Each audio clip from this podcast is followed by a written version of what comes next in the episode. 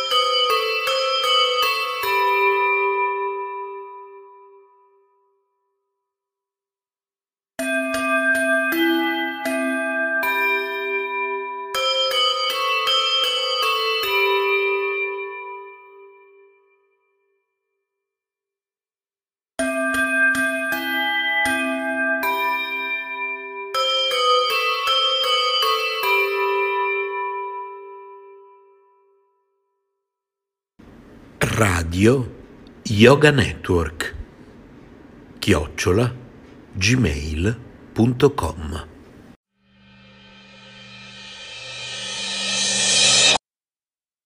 Eccomi di nuovo, buona giornata a tutti i miei gentili ascoltatori.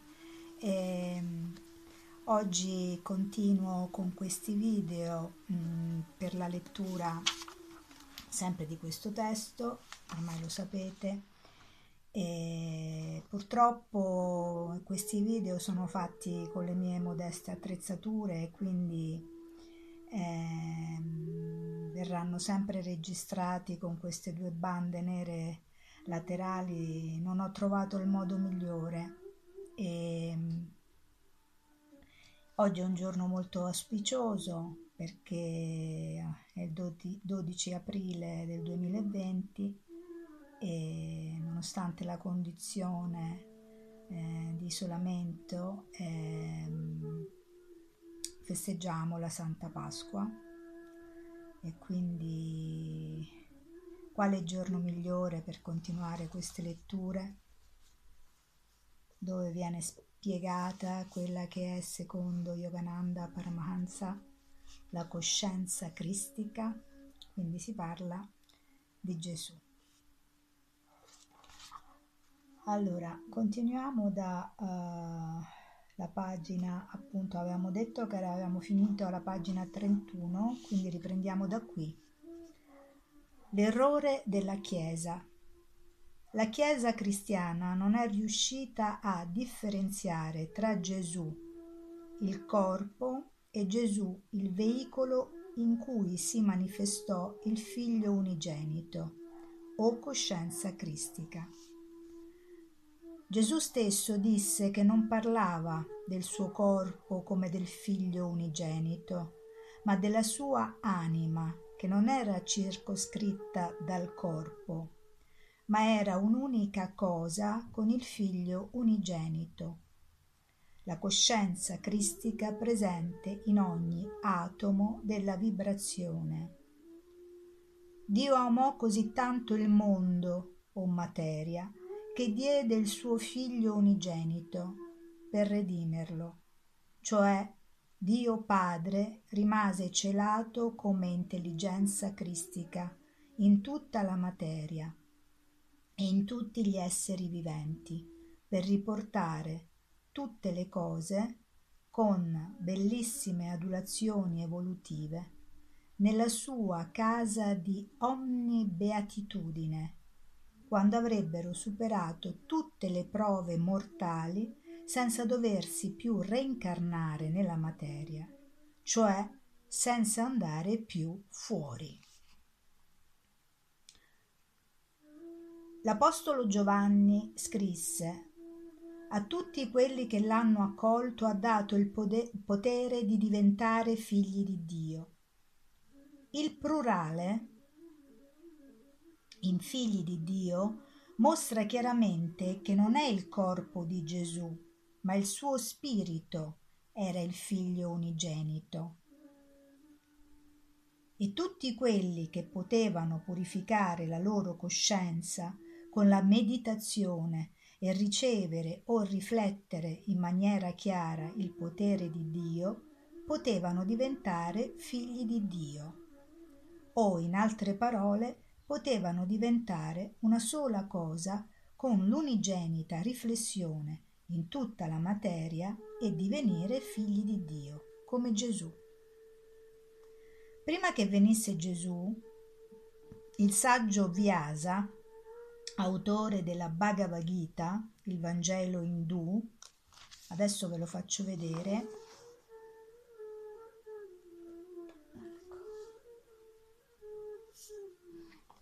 Questa è la Bhagavad Gita, che è un testo molto importante. Necessario averlo letto per capire anche l'interpretazione di, di Yogananda Paramahansa. Ehm, Appunto, prima che venisse Gesù, il saggio Vyasa, autore della Bhagavad Gita, il Vangelo indù, fu un figlio di Dio e sapeva come essere uno con la riflessione unigenita di Kutashta Chaitanya, la perfetta coscienza che esiste in tutta la creazione vibratoria. Così, pure Swami Shankara, il fondatore dell'ordine monastico degli Swami, circa 700 anni Cristo, Babaji Lahiri Mahasaya Sri Yukteswar, il mio guru, e altri, no il mio, il guru di Yogananda Paramahansa, possedendo la coscienza cristica, furono figli di Dio. Perché essere la coscienza cristica significa appunto che aver realizzato veramente Dio, lo spirito non poteva essere parziale, creando un uomo come Gesù e tutti gli altri uomini soltanto come esseri mortali. Un Gesù divinamente importato potrebbe essere riprodotto in migliaia di coppie da Dio e naturalmente, essendo predestinati, agirebbero sulla terra come Cristi, come burattini spirituali di Dio. Questi Cristi non potrebbero rappresentare l'ideale dei mortali che combattono con tutte le loro debolezze, ma quando vediamo un uomo con il proprio sforzo, il giusto uso del libero arbitrio datogli da Dio e il potere della meditazione, diventa un Cristo. Allora possiamo suscitare la speranza della salvezza nella debole timorosa e fragile coscienza umana, torturata dalla materia e malignata dalla paura. Come, lo, come conosciamo questo sentimento proprio adesso, in questo momento di pandemia mondiale, sentimento della paura? Il battesimo della coscienza umana nella coscienza cosmica. Come il marito nasce di nuovo nella moglie come figlio, così l'inattivo Dio Padre, attivo e manifesto nello Spirito Santo, divenne il figlio unigenito, la sola riflessione del Padre. Perciò il devoto deve ricordare che dopo aver ascoltato e sentito il suono cosmico in tutto il cosmo fisico, astrale e causale, ovvero nello Spirito Santo fisico, astrale e causale, la sua coscienza vibrerà in tutta la creazione. Quando poi la sua coscienza allargata diventerà stabile in tutta la creazione, sentirà la presenza della coscienza cristica in ogni vibrazione. Allora egli sarà cristico. La sua coscienza farà l'esperienza della seconda venuta di Cristo. Egli sentirà nel suo veicolo, il corpo credo, la presenza della coscienza cristica, come Gesù sentì il Cristo espresso, infatti, nel suo corpo. Tutti gli esseri umani hanno la coscienza limitata dal corpo, ma ascoltando e percependo la vibrazione Aum e l'intuitiva coscienza cristica, lo yogi realizza che la coscienza cosmica di Dio Padre esiste inattiva in regioni dove non c'è movimento o presenza della vibrazione dello Spirito Santo, poiché la vibrazione dello Spirito Santo è limitata solo a un determinato tratto di spazio popolato dal cosmo e da tutte le isole degli universi. La vibrazione santa è condensata nella creazione planetaria. Quando lo yogi percepisce che la sua coscienza è una sola cosa con la coscienza cristica, realizza che la coscienza cristica è solo la riflessione della coscienza cosmica di Dio Padre. Allora il devoto potrà dire, come Gesù, io, la coscienza cristica nella creazione, e mio Padre, la coscienza cosmica al di là della creazione, siamo uno. Come sono, come sono la stessa cosa la luce bianca oltre la palla di cristallo blu e la luce blu nella palla di cristallo, così sono una sola cosa la coscienza cosmica, Dio Padre, che esiste al di là di ogni creazione vibratoria, Spirito Santo, e la coscienza cristica, Q Tashta Chaitanya, in tutta la creazione vibratoria. Quando esiste la creazione vibratoria esistono Dio Padre, il Figlio e lo Spirito Santo. Quando con la dissoluzione cosmica più grande del diluvio di Noè che fu solo una di- dissoluzione parziale, o con la dissoluzione universale, viene dissolta la santa vibrazione. Allora, automaticamente, Dio Padre, il Figlio e lo Spirito Santo vengono riconvertiti nell'unico Spirito, non manifesto e assoluto.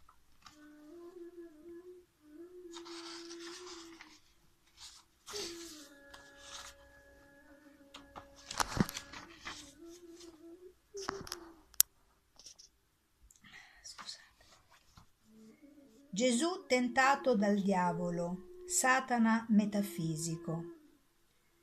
E Gesù, pieno di Spirito Santo, ritornò dal Giordano e fu condotto dallo Spirito nel deserto, dove per quaranta giorni fu tentato dal diavolo. Luca 4, capitolo 1, versetto 1 e 2.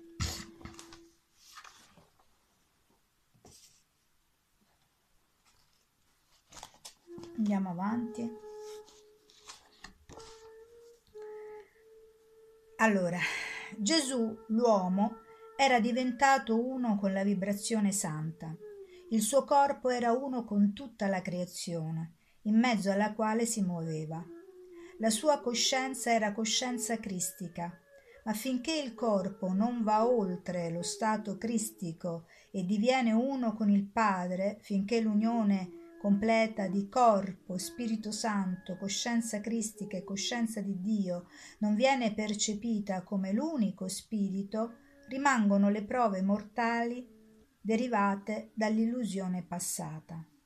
Anche se Gesù era uno con lo Spirito Santo, tuttavia la sua vecchia limitata coscienza umana, con i suoi desideri terreni, cercava, mediante la legge dell'abitudine, d'attirare la sua coscienza allargata verso la coscienza terrena. Questa è la spiegazione psicologica dell'origine della tentazione, della nuova abitudine divina da parte delle fermamente radicate cattive abitudini mora- mortali per impedire di contattare il grande consolatore.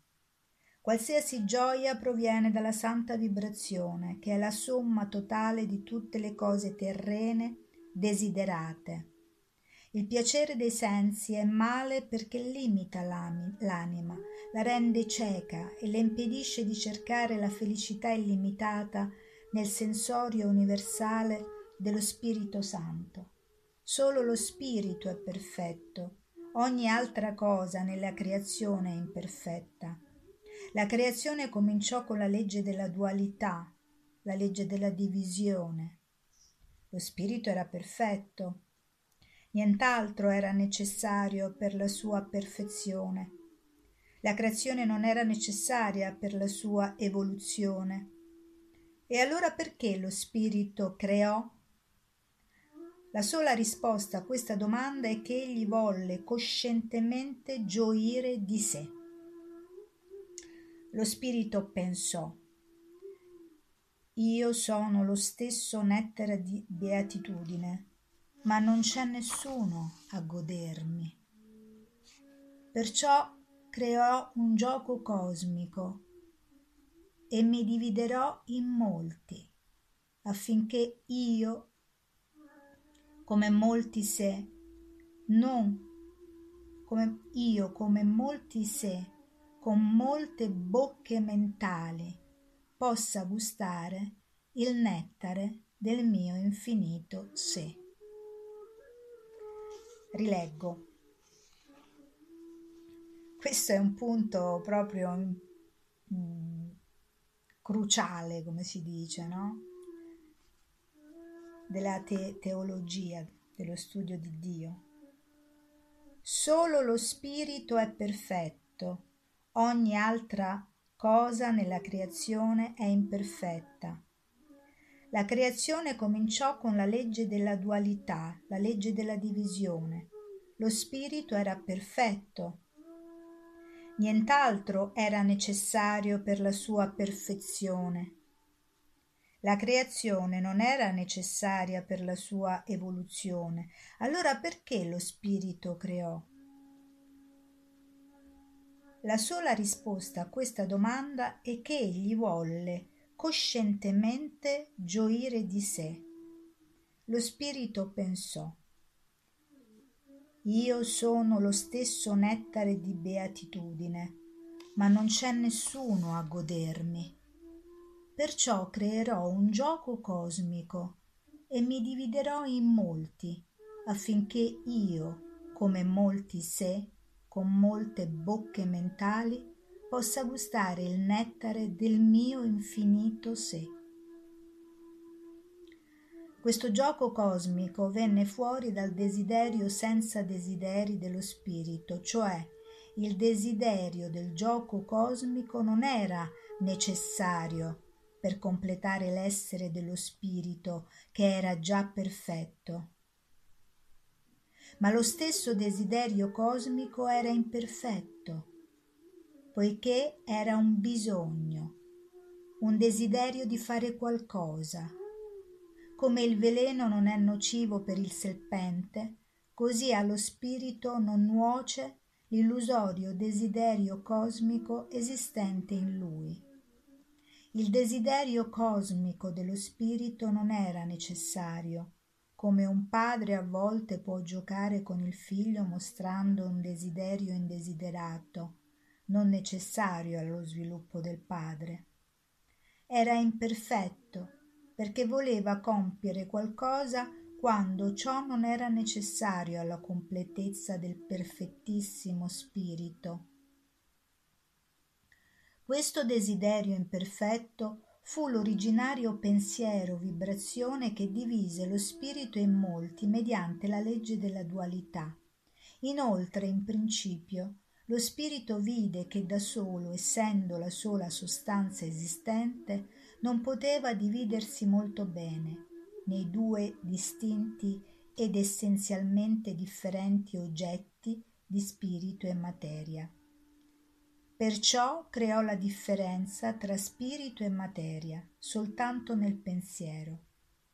Come nel sogno, non c'è differenza essenziale tra un pezzo di pietra e il pensiero di un pezzo di pietra, eccetto la differenza esistente nella solida immaginazione umana.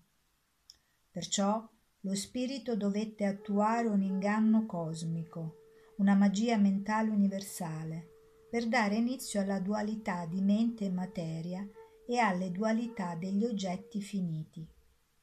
Quest'illusoria differenziazione cosmica nel pensiero è responsabile di tutte le imperfezioni nella materia, nella creazione. Quindi, secondo la legge di causa ed effetto, i piccoli sé che uscirono dallo spirito furono particolarmente dotati con i poteri del libero arbitrio e dell'azione indipendente come li possedeva lo spirito. L'illusoria volontà cosmica ereditò dunque il potere e il libero arbitrio dello spirito d'agire indipendentemente secondo la propria volontà. Ecco qui nasce la problematica esistenziale dell'essere umano che vuole agire indipendentemente dall'origine. Come l'unica distesa d'acqua del calmo male, mare viene spezzata dall'azione di un terzo agente, la bufera di vento, in tanti minuscoli pezzi d'acqua chiamate onde, così il cosciente, illusorio e indesiderato desiderio cosmico dello spirito si manifestò nell'indipendente, cosciente, misuratore, magico o Maya. La radice sanscrita ma significa misurare, quindi misuratore cosmico dell'illusione, delle scritture indù e gli fu affidato unicamente il potere indipendente di, di dividere superficialmente lo spirito nella percezione di perfetti oggetti finiti materializzati come iceberg di pianeti e onde di stelle, fluttuanti nel vasto mare dell'infinito. Da allora questo illusorio magico misuratore cosmico si è manifestato come Spirito Santo, la sacra vibrazione cosmica o natura Prakriti in sanscrito.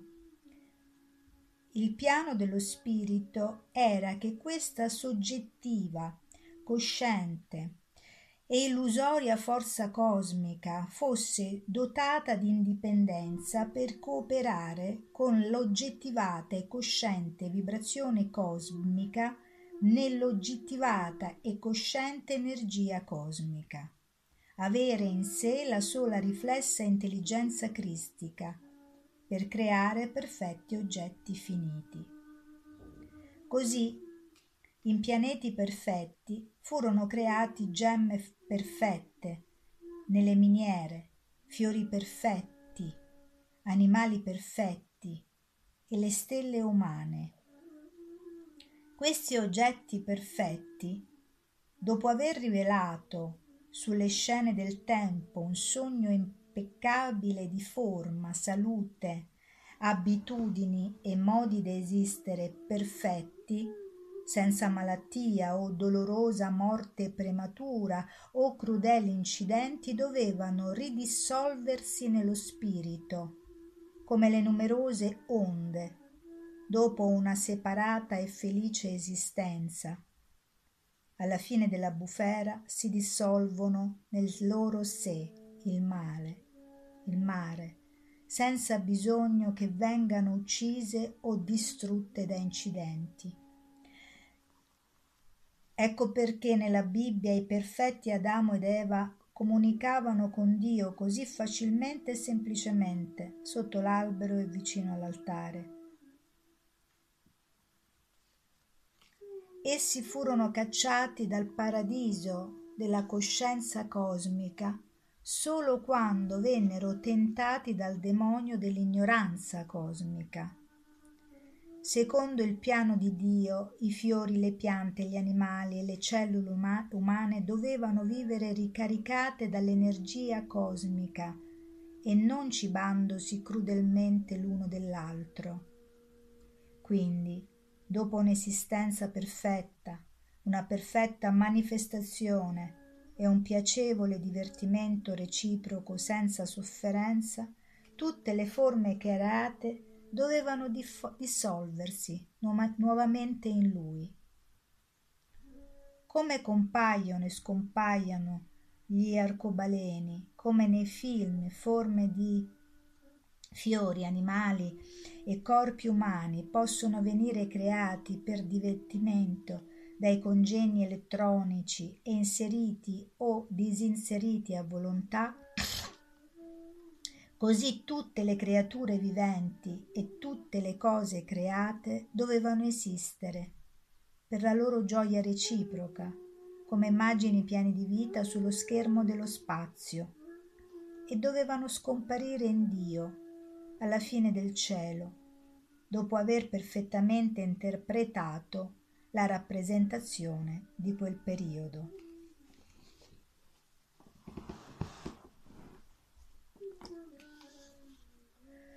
Ma la cosciente e illusoria forma cosmica, avuto da Dio il potere di indipendenza, s'accorse che dopo una perfetta esistenza tutte le cose, tutte le forme viventi cominciavano a ridissolversi nell'energia cosmica. Allora cominciò a pensare che, poiché la manifestazione dell'energia cosmica, dello Spirito Santo o vibrazione santa, dovevano ridissolversi nello spirito, anch'essa doveva cessare di esistere con la scomparsa della santa vibrazione. Come non c'è più la bufera quando le onde si dissolvono nel mare, così con il ritiro della santa vibrazione, l'illusoria fo- forza cosmica avrebbe dovuto perdere la sua esistenza separata. Questo pensiero impaurì l'illusione, l'illus- l'illusoria forza cosmica la forza che mira a mantenere le cose in manifestazione, e da allora si è ribellata. Prima di ciò l'illusoria forza cosmica era considerata un arcangelo di Dio e cooperava in maniera amichevole con l'intelligenza cristica e lo Spirito Santo, la santa vibrazione, nel creare perfetti oggetti finiti. Fu in questo periodo che l'illusoria forza cosmica cadde dal cielo come un fulmine e cominciò ad agire in palese contrasto con l'intelligenza cristica e la cosciente santa vibrazione cosmica. La caduta di Satana come fulmine dal cielo significa che all'inizio tutta l'energia cosmica che era stata messa in vibrazione dallo Spirito Santo e dall'intelligenza cristica fluiva verso Dio, ma la creativa e illusoria forza cosmica, temendo il completo ritiro in Dio di tutta l'energia, cominciò ad allontanare il flusso dell'energia cosmica dalla sua celestiale presenza verso la creazione finita. Come quando le onde vogliono eh, ricadere nel mare, una nuova tempesta può costringerle a ritenere le loro forme.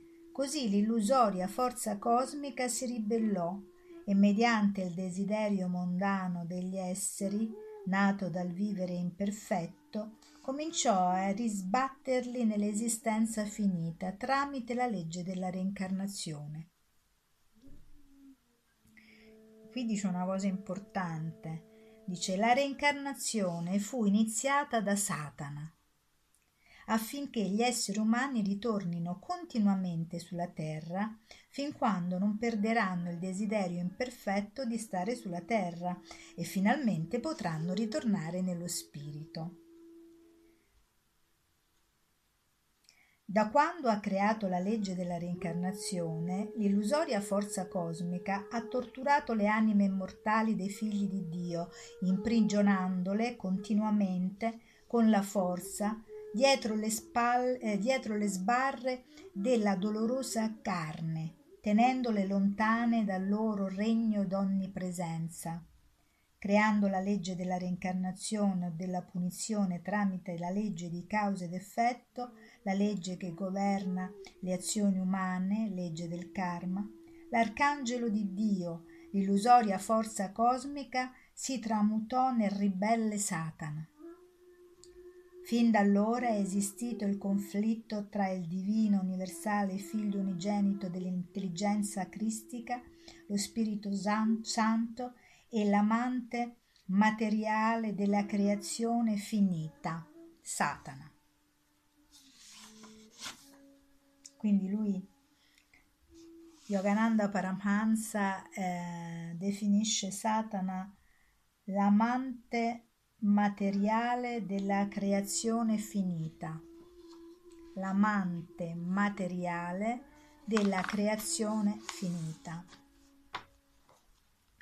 Gesù, avendo la coscienza cristica, realizzò il tiro di fune esistente tra la perfetta e universalmente intelligente vibrazione santa e la spinta dell'imperfezione satanica verso la creazione finita.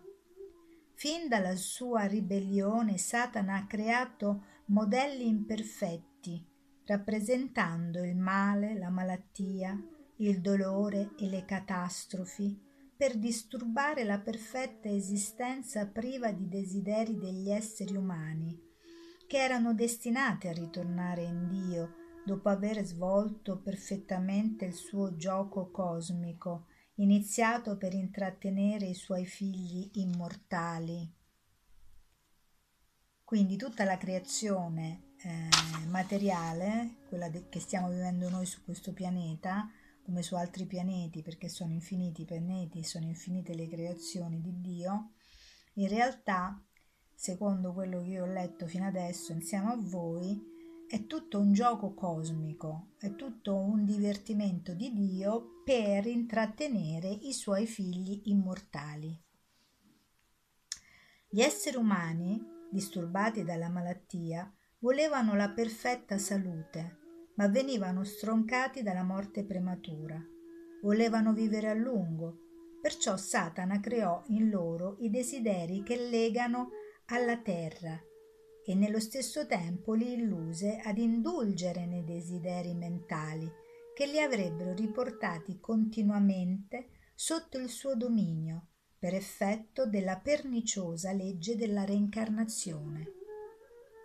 Per contrastare i modelli perfetti di piante, vigorosi alberi e sani e perfetti esseri umani creati da Dio tramite la santa vibrazione che agiva in consonanza con l'intelligenza cristica, Satana cominciò a creare modelli imperfetti di piante, infestò gli alberi e fece ammalare gli esseri umani. Come Satana crea morte, malattia e disordine. Molti teologi moderni, incapaci di comprendere perché lo stesso Cristo introdusse l'idea dell'esistenza di Satana, hanno cercato di spiegare la vecchia concezione del demonio dicendo che è antiquata, che il male non ne esiste o che Dio non conosce male. Questo è un mio problema cioè concepire l'idea del male, capire perché esiste il male. Vediamo se Yogananda Paramahansa mi dà altre informazioni.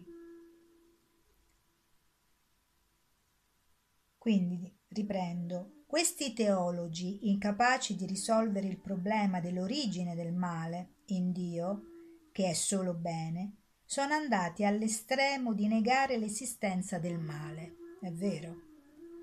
Voglio dire, però, che negare il potere del male ha qualche vantaggio, sebbene è infantile negare l'esistenza e le tentazioni del male in questo mondo d'apparente dualità. Quindi questo mondo di apparente dualità perché lo yogi vede, non vede la dualità, lui è uno yogi, lui non vede la dualità, lui è oltre la dualità.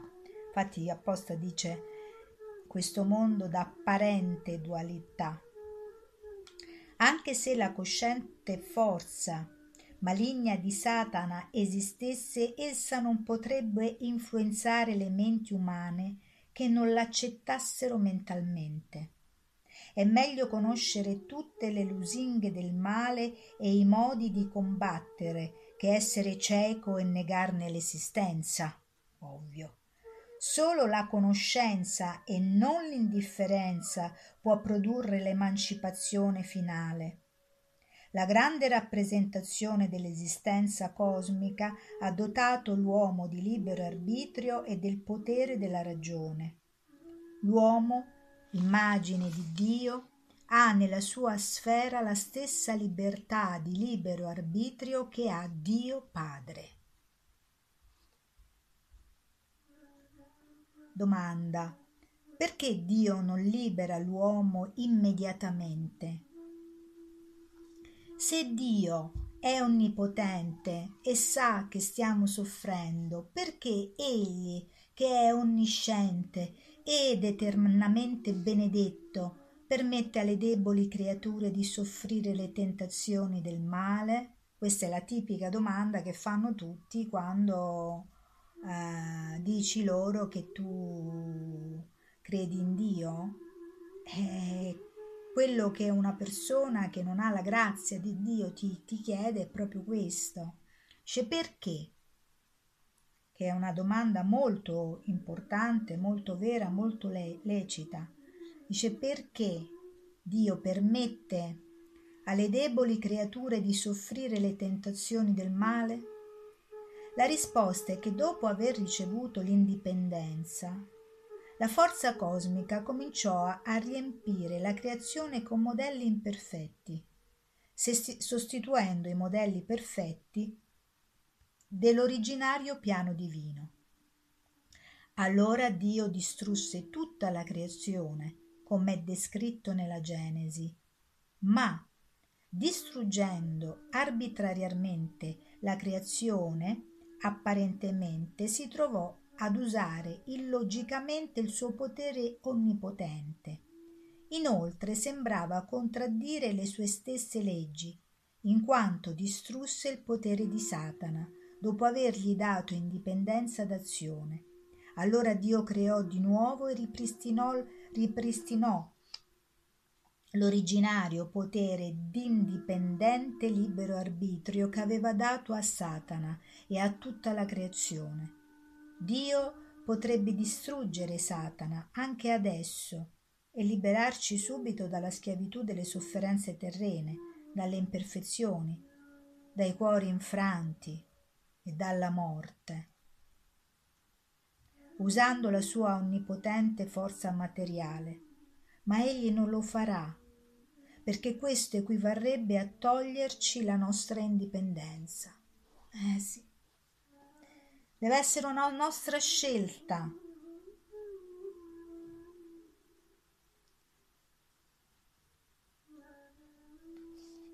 E infatti, ecco qua, l'altro paragrafo che segue appunto, l'uomo deve fare la sua scelta. Perché Dio ha dato l'indipendenza all'uomo e a Satana, egli può liberarli soltanto insegnando loro il giusto uso del potere del loro libero arbitrio. Dio non gioisce del suo eterno stato benedetto in una felicità egoistica, ma soffre per la nostra miserabile e tragica esistenza, la nostra ritardata evoluzione sulla terra e il nostro tardivo ritorno al paradiso dell'onniliberante saggezza.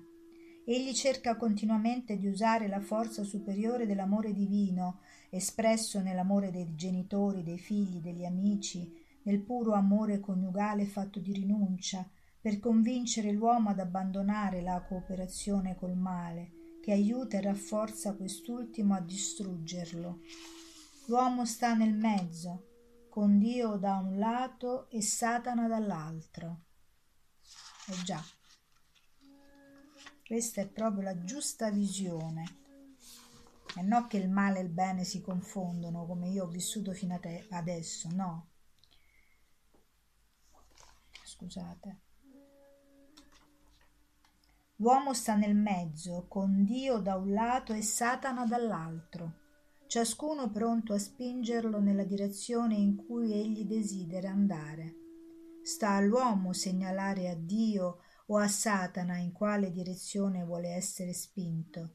L'uomo è perfettamente libero di agire senza essere influenzato da Dio o da Satana, ma quando agisce bene o ha un puro e nobile pensiero, questo è un segnale per Dio e viene spinto automaticamente verso Dio. Ma non appena pensa o fa il male, l'uomo è spinto automaticamente verso Satana. Comunque, essendo essenzialmente un'immagine di Dio, l'uomo non potrà mai venire eternamente sommerso nell'ade del male. Io per oggi finirei qui, credo che questa sia una conclusione che ci dà molta speranza perché ve la voglio rileggere e dice appunto comunque essendo essenzialmente un'immagine di Dio, noi siamo immagine di Dio, l'uomo non potrà mai venire eternamente sommerso nell'ade del male. Quindi l'inferno che viene molto nominato da, da, un certo tipo di religiosi non è eterno, non può essere eterno, perché noi siamo immagine di Dio.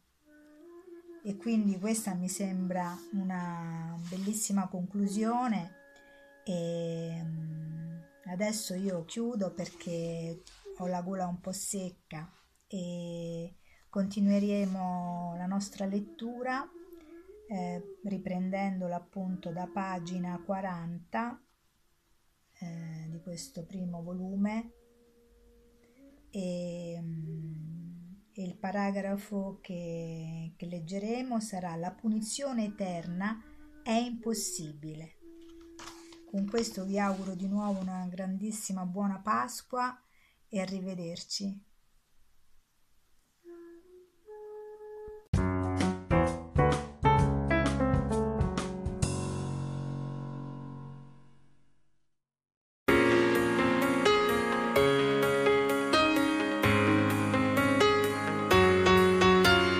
Letteralmente Radio Yoga Network www.letteralmente.info Nostro indirizzo di posta elettronica radio yoga network chiocciola gmail.com Buon ascolto!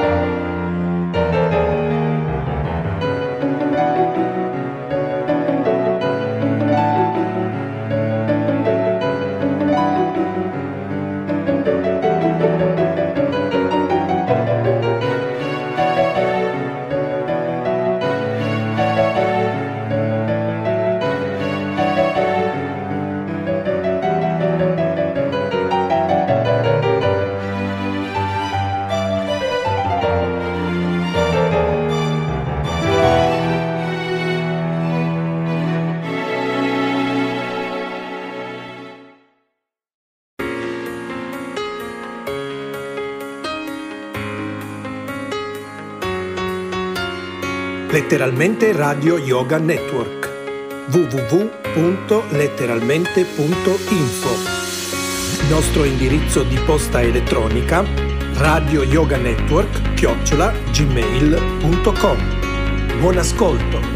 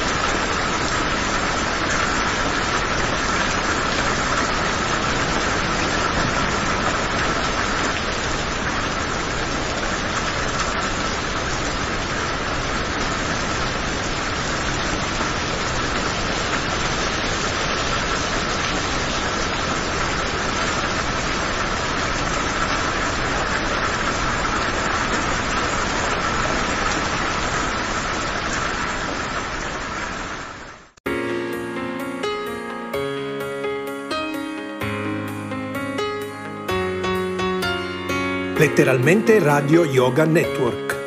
www.letteralmente.info Nostro indirizzo di posta elettronica radio yoga network chiocciola gmail.com Buon ascolto!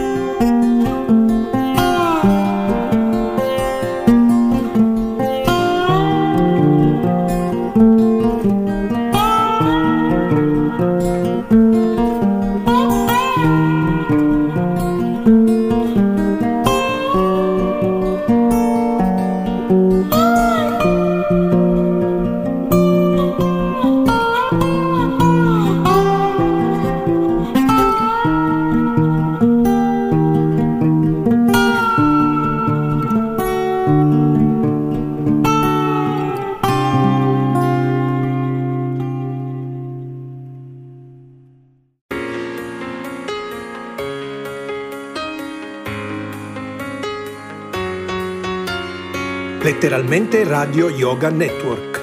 www.letteralmente.info Nostro indirizzo di posta elettronica radio yoga network chiocciola gmail.com Buon ascolto!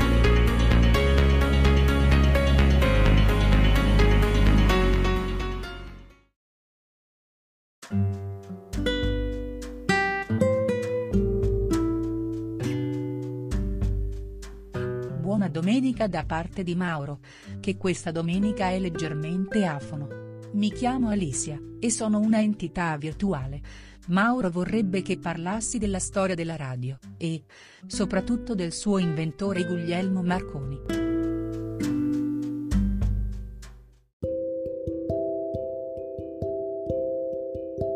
Mi sono dimenticata di ricordarvi, che siete o l'ascolto di letteralmente Radio Yoga Network. Buon ascolto a tutti. Quello che ascolterete è tratto dalla pagina di Wikipedia dedicata a lui.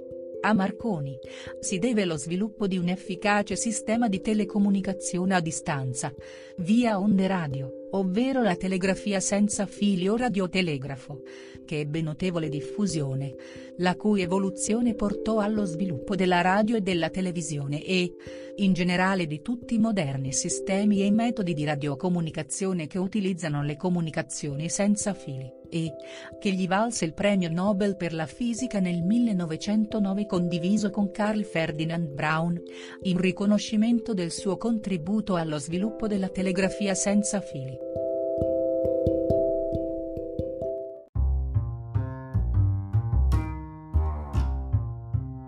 Eccomi di nuovo dopo la pausa musicale. Marconi, già all'età di vent'anni, comincia i primi esperimenti lavorando come autodidatta.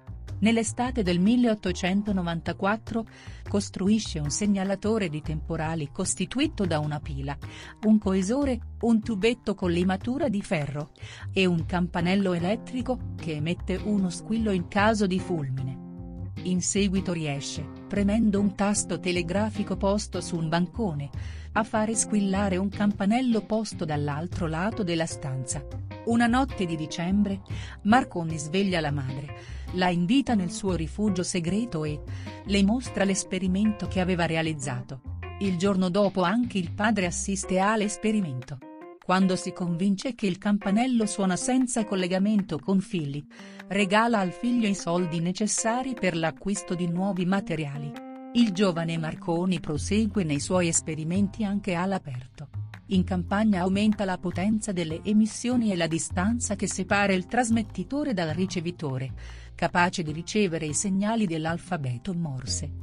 L'8 dicembre 1895, dopo vari tentativi, l'apparecchio si dimostra valido nel comunicare e ricevere segnali a distanza, ma anche nel superare gli ostacoli naturali, in questo caso, la collina dietro Villa Griffoni. Il colpo di fucile, che il maggiordomo Mignani spara in aria per confermare la riuscita dell'esperimento. L'apparecchio aveva vibrato e cantato come un grillo per tre volte, viene considerato l'atto di battesimo della radio in Italia.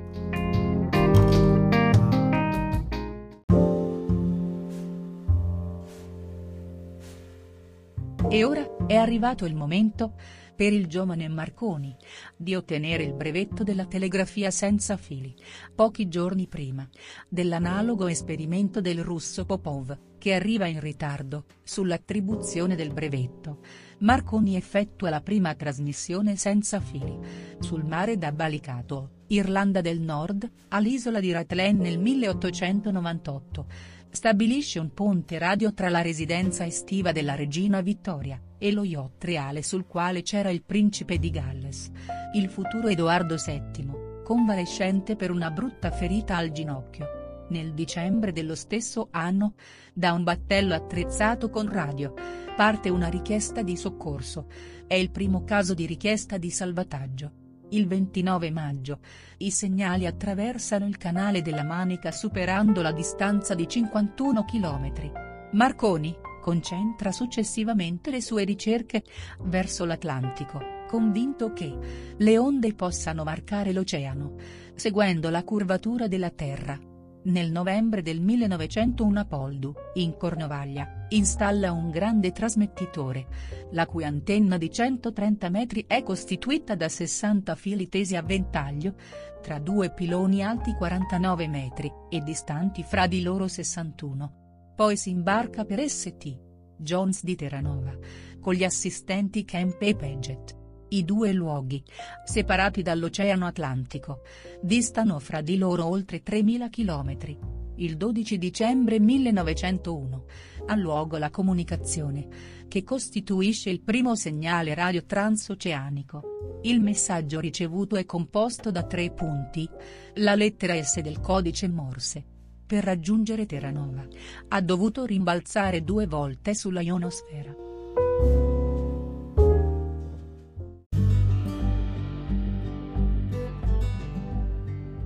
L'utilità del radiosoccorso in mare, si dimostrò il 23 gennaio del 1909, con il primo eclatante soccorso navale, che portò al salvataggio degli oltre 1700 passeggeri, del transatlantico statunitense Republic, che stava per affondare, dopo essere stato speronato dal piroscafo italiano Florida.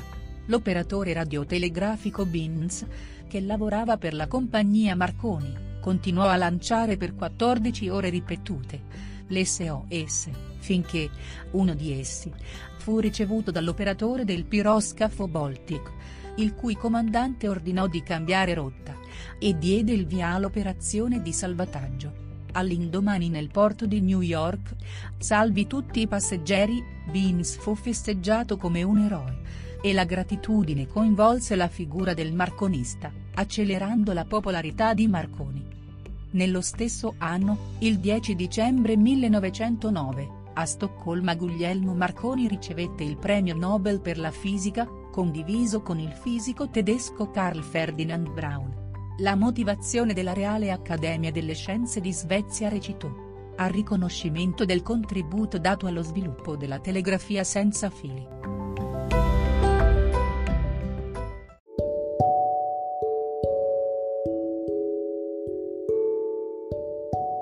Nel 1929, su richiesta di Pio XI, si incaricò di sovrintendere alla costruzione della prima stazione radio del Vaticano. L'inaugurazione, di quella che nei decenni successivi, assumerà il nome di Radio Vaticana, avvenne il pomeriggio del 12 febbraio 1931. Marconi, volle introdurre personalmente, la prima trasmissione radiofonica di un pontefice, Pio XI, annunciando al microfono, con l'aiuto di Dio, che tante misteriose forze della natura, mette a disposizione dell'umanità, ho potuto preparare questo strumento, che procurerà ai fedeli di tutto il mondo, la consolazione di udire la voce del Santo Padre. Alle 16,49 Pio XI, pronunciò in latino il primo radiomessaggio, in collegamento diretto con New York, Melbourne, Quebec, e altre città del mondo.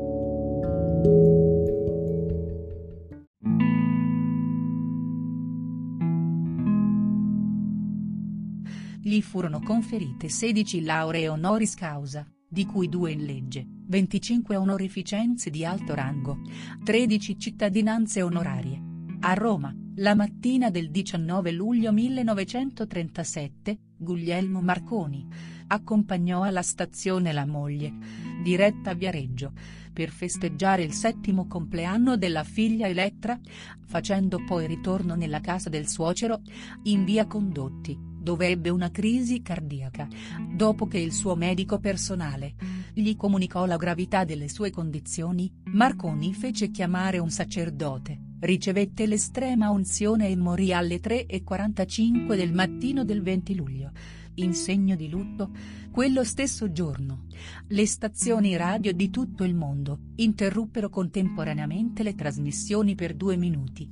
Punto ai funerali di Stato, tenutisi a Roma il 20 luglio, parteciparono la gran parte delle autorità politiche e del mondo accademico, oltre a una impressionante folla di 500.000 persone E con questo, vi saluto, invitandovi di approfondire l'argomento sulla pagina di Wikipedia italiana, con fotografie dell'epoca e altre notizie.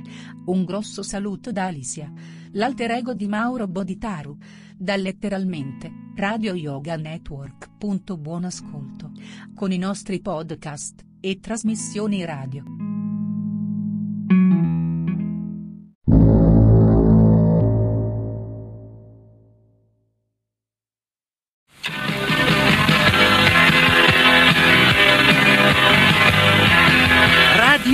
Krishna è questa.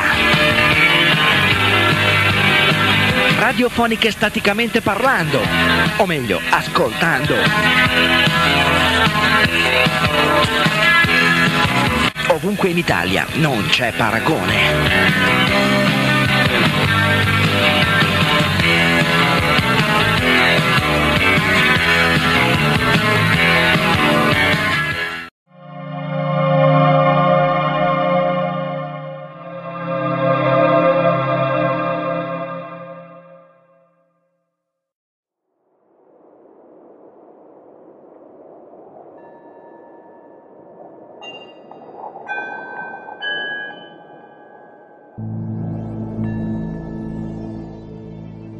Hare Krishna.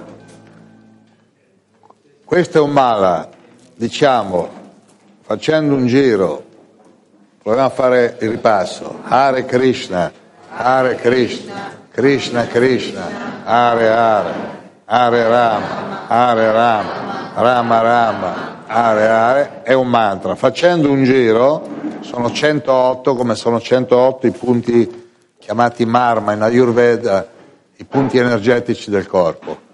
Io vi consiglio un giro al giorno, toglie il karma di torno. Un giro al giorno. Io per 12 anni ne ho fatti 16 al giorno e sto bene. Eh? Ero indeciso tra 15 e 17.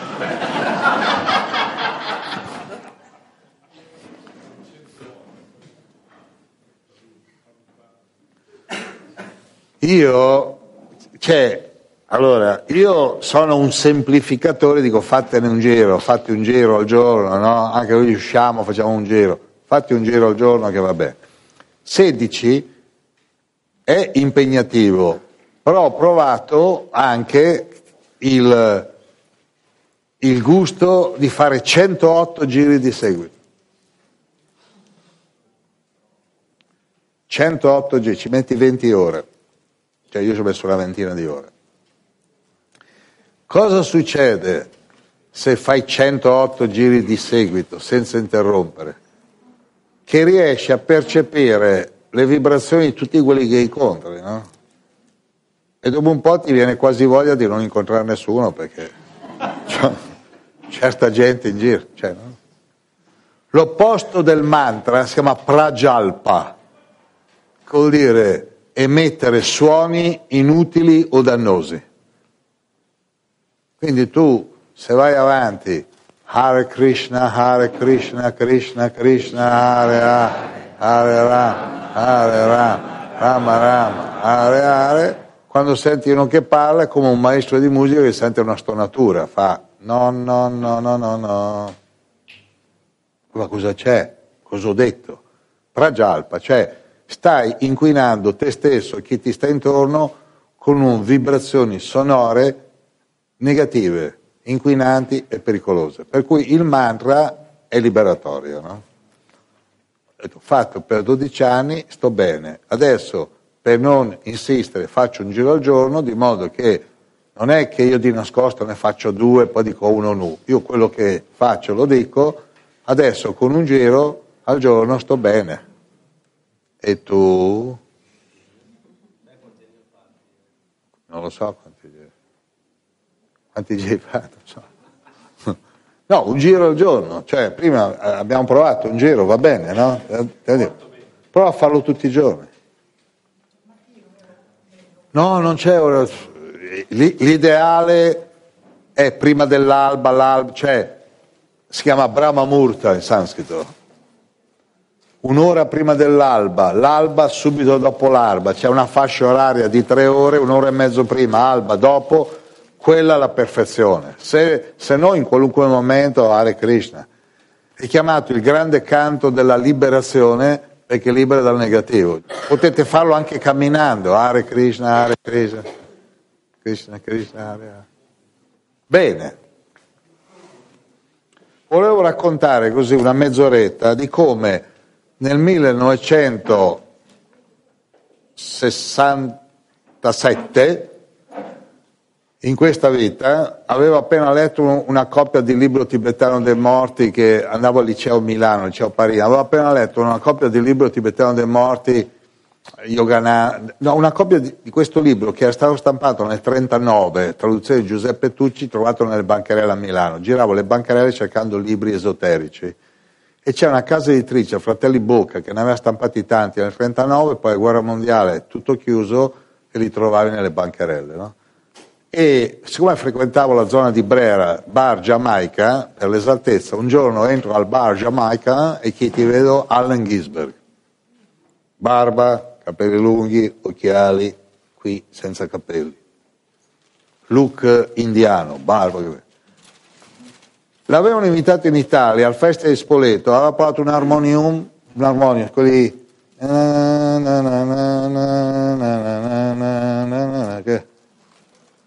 andato a Spoleto, poi finita il festival, tutti stati a casa, quello ancora alle 11 era al centro della piazza, Hare Krishna, Hare Krishna, Krishna Krishna, Hare Hare, Hare Rama, Hare Rama, Rama Rama, Hare I carabinieri l'hanno fermato per accertamenti. Lei chi è? Poi hanno registrato poeta americano, la Pivano che la Fernanda ha garantito per lui, l'ha rilasciato. In realtà lui stava semplicemente purificando l'atmosfera col mantra Hare Krishna. Perché nel 1962, andando a Rishikesh, alla Divine Life Society, incontrò un maestro spirituale, eh, Swami Shivananda, e lui ha detto cosa devo fare? Due cose. Il mantra per questa epoca è Hare Krishna, Hare Krishna, Krishna Krishna, Hare Hare. Hare Rama, Hare Rama, Rama Rama, Hare Hare. E cosa mi consigli di fare? Disse allarga l'area della coscienza. Dovunque vai, canta Hare Krishna. Siccome lui era un poeta conosciuto, se avete pazienza su YouTube trovate Hare Krishna Ginsberg, Ginsberg, vedete una scena incredibile.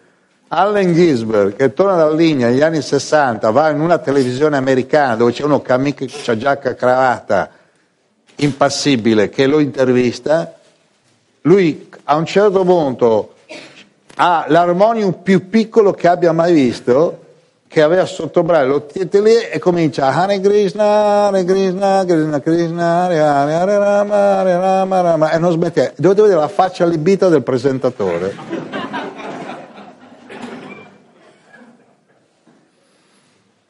Finito il liceo, andai in India, tornato dall'India ho detto adesso io qua devo diffondere il mantra Hare Krishna, Hare Krishna, Krishna Krishna, Hare Hare, grande mantra della liberazione.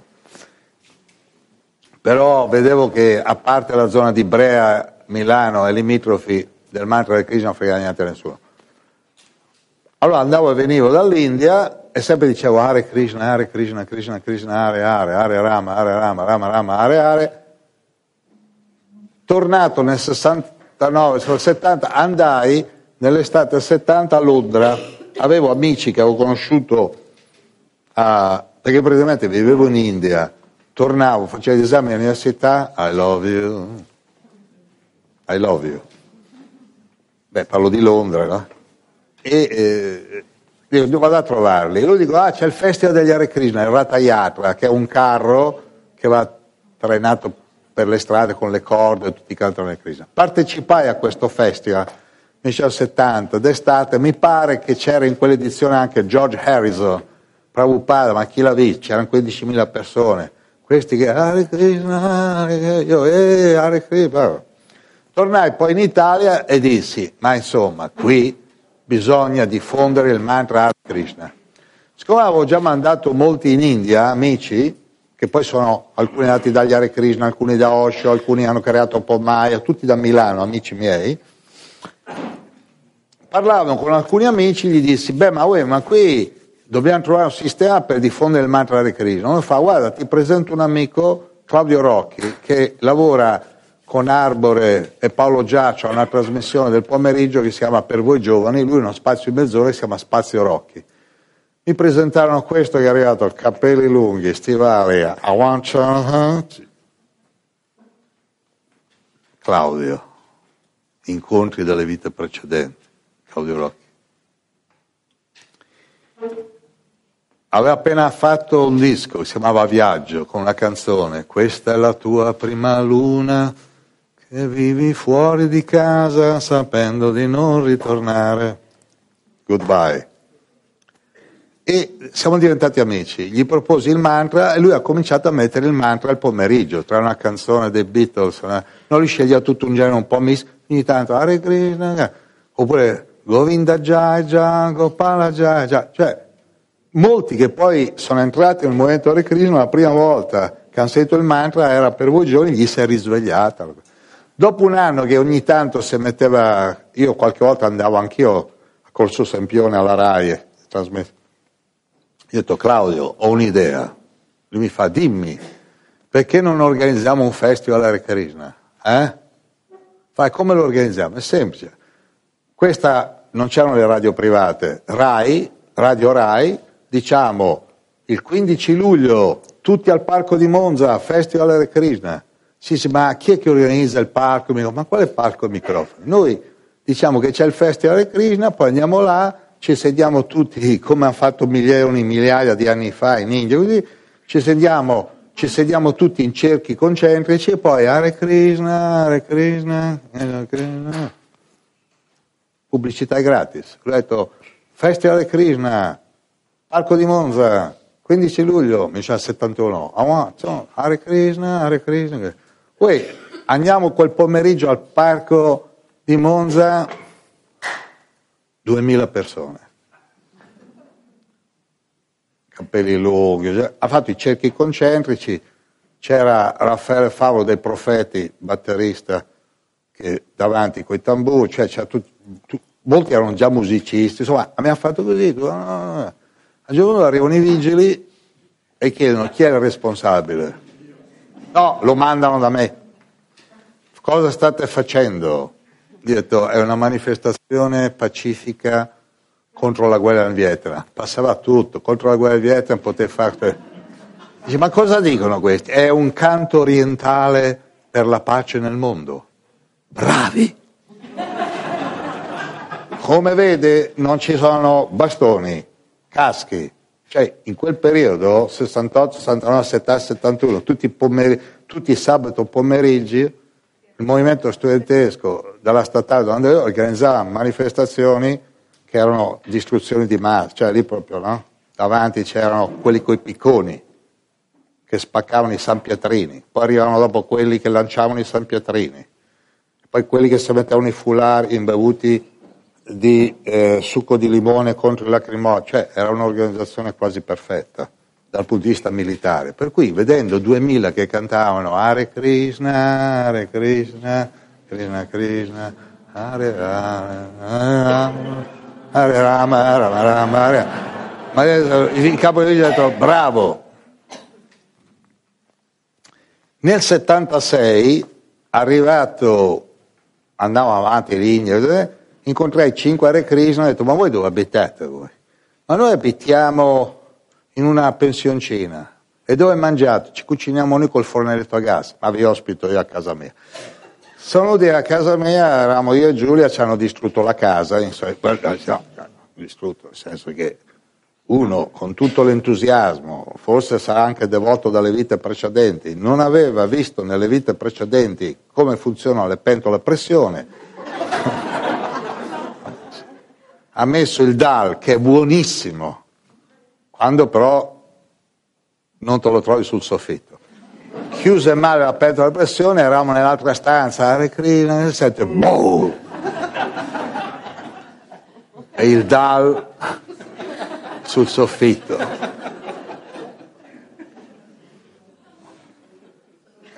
Devo dire che però era esploso in modo, come dire, no? Con delle strisce marroni, beige. Dopo un anno che avevano distrutto l'abitazione, ho detto ragazzi qui non si può andare avanti così, dobbiamo a tutti i costi trovare una sede. Siccome la mattina questi andavano in giro a vendere i libri a Bhagavad Gita così, io scherzando una mattina ho detto se entro stasera qualcuno di voi non mi porta l'indirizzo di una villa che pago io, prendo in affitto io, qui voi fuori. Ma io così, no? Certe volte sdrammatizzo.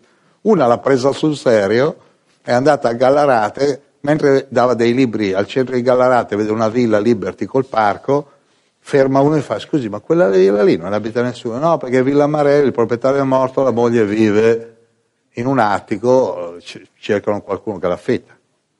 Questa è tornata la sera, fa, ho trovato la Hare Krishna. è ancora viva quella lì, eh? No, nel 2014 lei è ancora viva. Cioè, ho trovato la... Hai trovato? Dov'è? Sono andato là, camicia, giacca così, ho detto buongiorno, sono il professor Cerquetti, vorrei la villa. Tutta la villa, te fregate? Eh, no? Io, va. Poi il Marelli mi fa, qui un milione al mese. E dico, dai, 900, un milione al mese, dai, 900, un milione al mese, vabbè, oh, un milione al mese. Io intanto dicevo i mantra, allora fa, ci vediamo da Galli, il commercialista, la settimana prossima. Andiamo da Galli. Dottor Cerquetti, legga il contratto. Ecco, imparate, ripete com'è, dira, statra, Namuyati. Il saggio non è turbato da nessun cambiamento. La segretaria mi dà il contratto scritto con la macchina da scrivere e io leggo contratto per 4 anni più 4 anni 800 mila al mese. Io avevo chiesto 900, lui un milione, lei ha sbagliato a scrivere. Vedi, tu già ti sei fatta riconoscere. Fatto! Io invece ho detto, Va bene, va bene. Allora d'accordo? Marelli, d'accordo? Fermo, ferma. Dieci giorni dopo Galli deve aver registrato il contratto a letto 800, oramai era firmato. Nel frattempo, dopo che la villa da cinque anni era chiusa, arrivano 30 Hare alle 11 di sera. Mettono i pulmini nel parco della villa.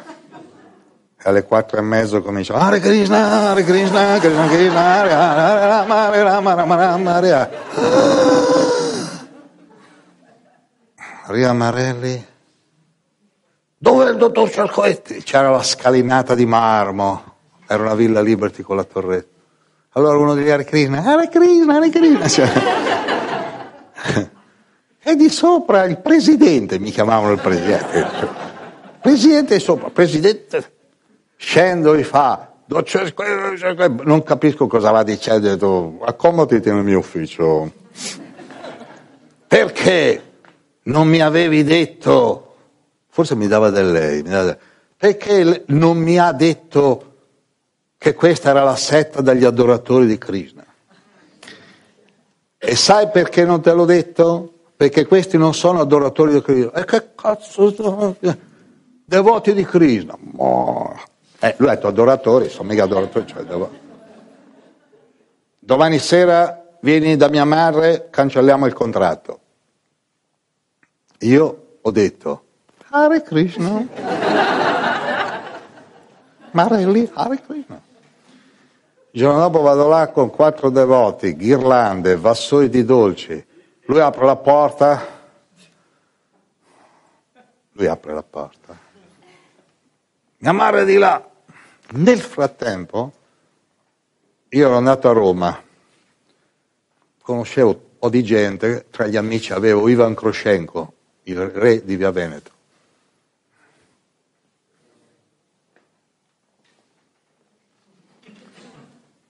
Ognuno conosce quello che si mette. C'era Barillari che adesso è il nuovo è, beh, era giovane, io ti parlo del 1977. I paparazzi, no? amici di Fellini, Fellini, Che poi Paparazzi era il nome di un fotografo siciliano amico di Fellini. No? Allora non sapendo come chiamarlo, nella dolce vita chiama Paparazzi, perché era proprio il nome di uno siciliano. Come c'è Papandreu, Paparazzi, Panagulis, eh. Paparazzi, Paparazzi. Allora, Ivan Kroshenko, che era un nobile della famiglia Kroshenko che era andati via durante la, la rivoluzione russa, era il re di Via Veneto, aveva un biglietto a visita con una corona dorata e faceva le fa. Mi dice che poi parlava romano, no? un russo alto, bello, capelli bianchi, che parlava romano, mi fa, ah Gio, se io ti faccio foto a te e queste con le teste pelate, mi mandano, cioè, vado nelle redazioni, ci vuole l'attrice, dimmi il nome dell'attrice, ti faccio l'attrice, quattro Hare Krishna e andiamo su tutte le copertine e dimmi il nome dell'attrice. Io non mi ricordo se in un bar dove sfogliando una rivista avevo letto che un'attrice del porno soft, cioè porno soft, no, si chiamava soft leggero, ci fa vedere mezza testa, un quarto di culo alla fine del film, così sta lì tutto il film, no? Agostina Belli aveva detto mi piacerebbe Banderini, ho detto beh c'è Agostina che vorrebbe Banderini, chi la Belli? Porto io. Gli ha rovinato la carriera, poraccio, perché ha preso Agostina Belli, l'ha portata agli Hare Krishna che io non c'ero quel giorno, gli ha fatto le foto, il giorno dopo copertina di oggi. Playboy è uscito con una foto, lei nuda fa basta col nudo, vado in India, come i Beatles vado in India, poi nessuno l'ha più chiamata, poi siamo diventati amici io e lei, perché tutti i produttori hanno detto questa ha smesso col nudo, invece non aveva smesso, aveva solo incontrato gli Hare Krishna. Però fortuna volle che è andato su tutti i giornali d'Italia, tre copertine. Sono vegetariana, vado in India, poi non ci è mai andata in India. La madre di Marelli fa, posso offrire qualcosa, un drink? Acqua. Carlo, sei bicchieri d'acqua. Lui arriva col vassoio, la Marelli, mentre seduto in una comoda poltrona, mi fa, dottor Cerquetti, la prego, un favore. La parrucchiera c'è sempre la parrucchiera. Ha letto l'articolo di Agostina Belli e mi ha detto di chiederle se per cortesia, quando Agostina verrà a Galarate, fa una cappatina in negozio che devo farsi la foto con Agostina Belli. In quel momento, cioè, in quel momento arriva, arriva lui, sente la staffa, ma mamma, ha detto una parolaccia che non aveva, ha posato, è andato via, fa ma cosa c'è Carlo? voleva stracciare il contratto. Quindi siamo rimasti lì. Siamo rimasti lì, a un certo punto è arrivato uno, Luciano Gianazza, che saluto perché adesso è quello che traduce i libri di Eret, Dieta senza muco, così, arriva Lucianone, sembrava l'ex Luthor di, di quelli. Dico, Hare Krishna, lui fa, uè, Lucianone, cos'è Hare Krishna, Hare Krishna? Era di Bustarsezio, no? Stava a Gallarate, ha detto, Hare Krishna perché non ti rendi utile? Perché non fai qualcosa di utile? Fa, cosa posso fare? Dico, vedi, qua c'è una torretta, no? Liberty. L'ultimo piano c'ha tutti i vetri colorati. Se noi mettessimo un'antenna, potremmo trasmettere notte e giorno Hare Krishna, Hare Krishna, Krishna Krishna, Hare Hare, Hare Rama. Lasciami fare, io sono un esperto detto, servono dei soldi, no, ho tutte le attrezzature a casa, va a casa, piega tutte le attrezzature, dopo due settimane scende fregandosi le mani, fa, sono pronto. Poi vado su, aveva fatto uno studiolo, prendo il microfono e dico, Hare Krishna, il grande mantra della liberazione. Dopo innumerevoli incarnazioni, grazie al buon karma, uno entra in contatto col mantra, Hare Krishna, Hare Krishna, Krishna Krishna, Hare Hare. Anche se dicessi il mantra una volta sola, la prossima vita prendi la forma umana. Però perché non uscire dal ciclo dell'incarnazione? Poi mettevo le cassette. Poi io giravo così, uno delle volte diceva a fare la spesa, fa, uè, sai che hanno sentito la radio? Caspita. Un altro non so dove va. Questo che uno mi ha detto, ma voi avete la radio? Allora io andavo su, spegnevo le cassette e fa, lo so che siamo in tanti, Hare Krishna forever, e vai, balui, balui.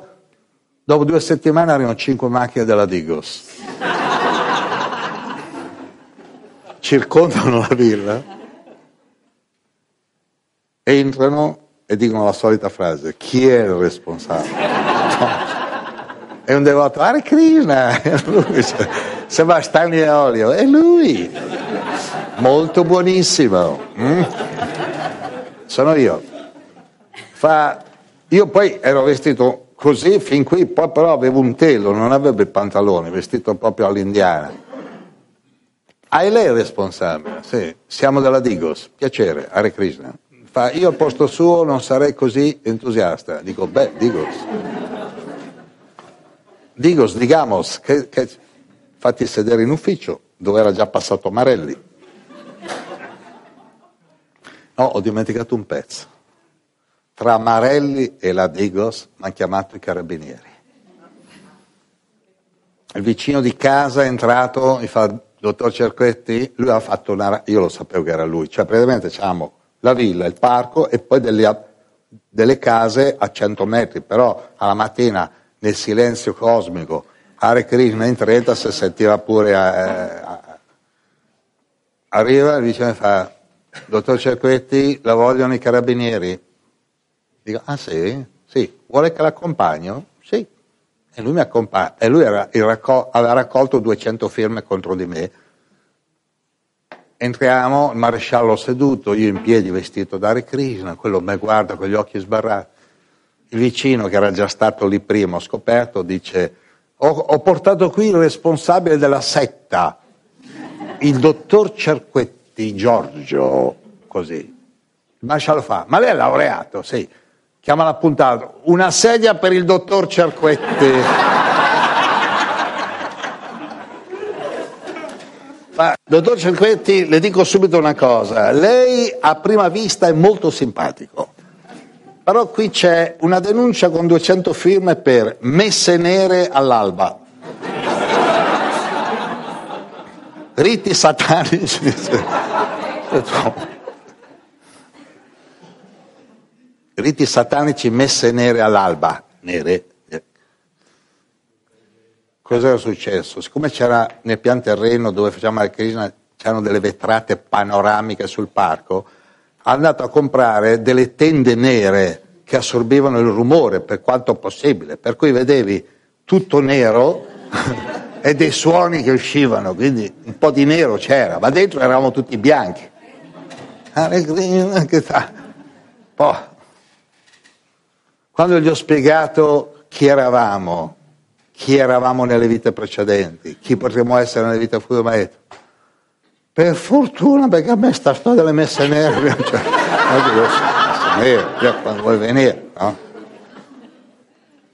Pensa che a Gallarate, è stato due anni a Gallarate, era così conosciuto da tutti, dal sindaco, da tutti, che riuscì a far mettere la locandina venite domenica dagli Hare Krishna al macellaio. Al macellaio.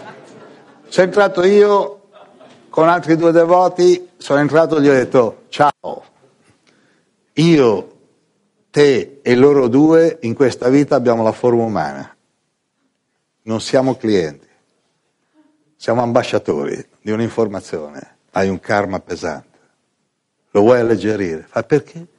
Pesante di qua, perché tu ogni animale che vendi ti prende un karma, lo vuoi alleggerire o no? Sì, allora metti la locandina, l'ha messa.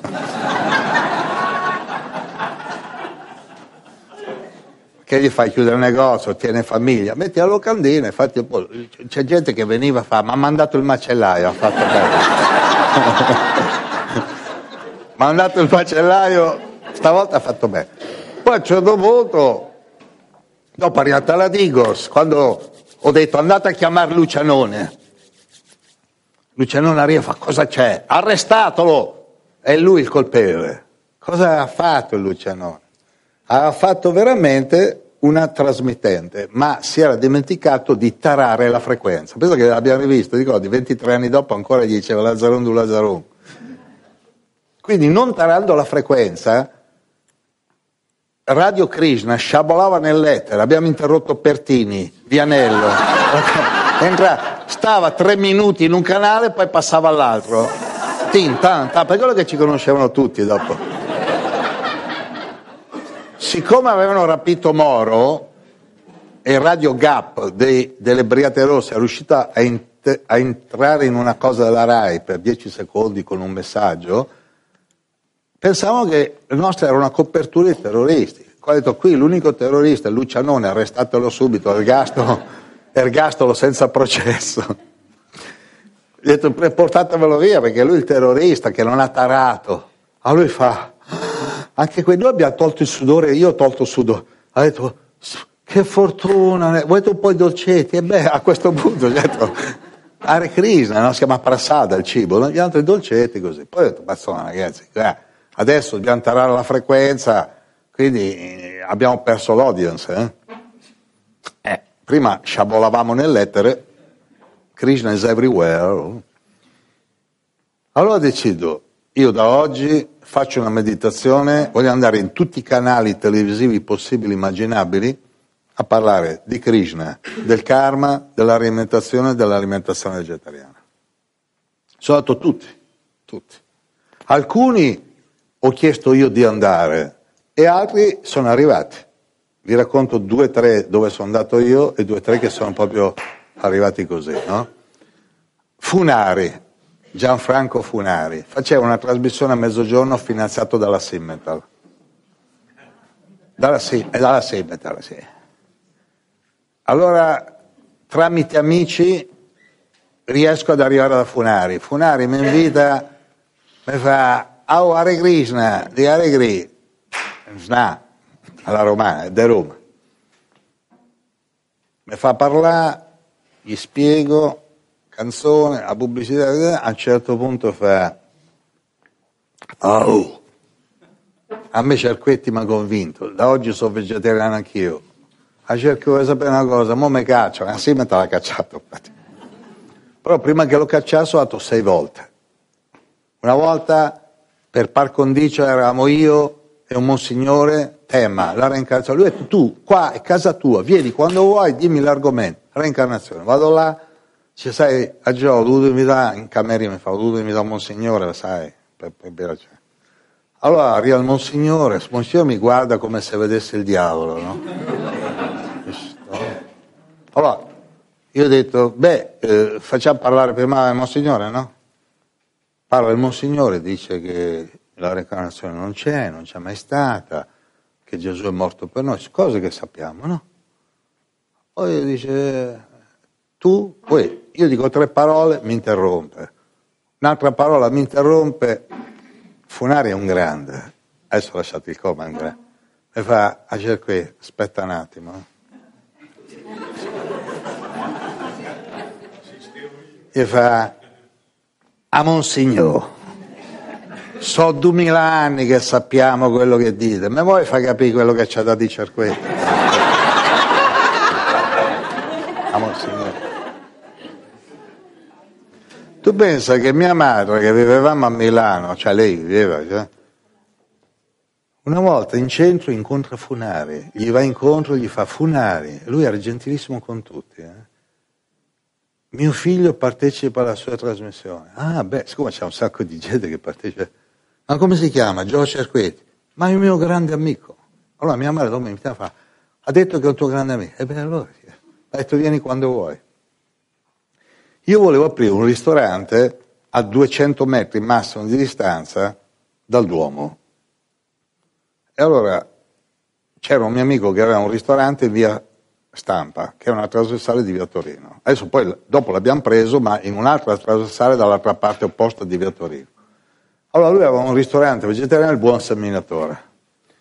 Allora vado con quattro ore crisi, io di cucina non capisco niente, il proprietario te è un amico, dico guarda, quando è il giorno di chiusura? La domenica, allora vengo verso le undici e mezza, va bene, sì, stai tranquillo, perché questo andava a dormire da, insomma, arrivo alle undici e mezza, dico ai devoti, oh io mi siedo qui, voi andate in cucina, se vale la pena lo prendiamo, se no no.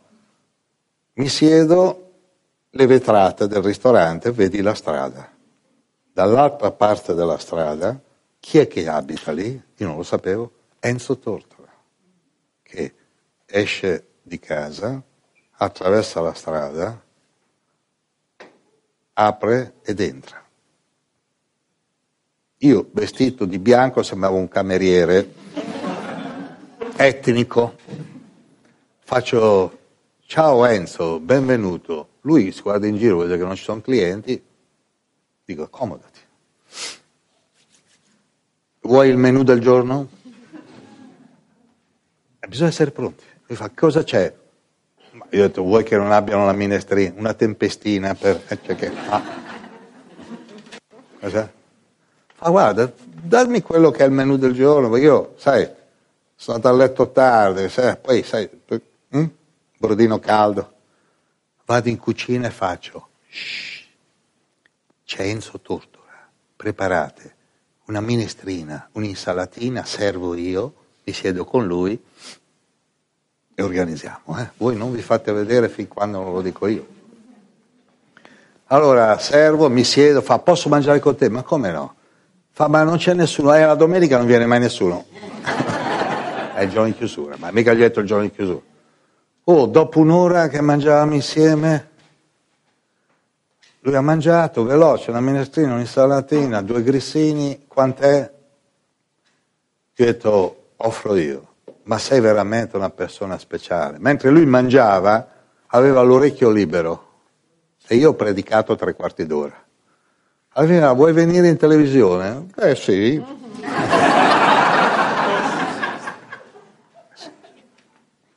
Sono andato là in televisione, mi mettono in camerino con Costanzo. Sono andato anche da Costanzo. Tu prova a mettermi in camerino con Costanzo. Io dico, Costanzo.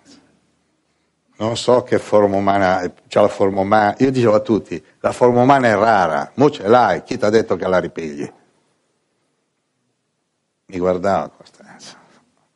Ma io ho già preso i vostri libri, ma non li hai letti. Io li comprerei anche se hanno le pagine bianche, non sono scritti, gli ho detto. C'è una battuta romana, oh. ha invitato anche Costanzo, anche Magalli. Galli mi ha detto una barzelletta. Magalli, con quella faccia lì, si interessa molto al paranormale, vuole sapere le incarnazioni, mantra, tutto. Solo che prima trasmissione fa, a Gio, vuoi sapere la barzelletta? Dico, sì. Ci sono tre yogi sull'Himalaya in meditazione. Fa così, no? con la panzetta lì così. Dopo 50 anni di meditazione uno apre un occhio e dice il tempo non passa mai. Poi richiude l'occhio e rientra in stato di meditazione. Quello al centro, dopo 80 anni, apre tutti e due gli occhi e dice Shh. Il terzo yogi, dopo 120 anni, si alza, ruotola la storia e dice io con voi due vicino non riesco a meditare. La storia, no, la storia è quella erba cuscia lì, quella che qualcuno ha preso, no? Eh. Sono andato da Giuliano Ferrara, quello grosso, linea rovente. Io rappresentavo i vegetariani e lui ha chiamato Fermariello, senatore PC, presidente dell'Arcicaccia.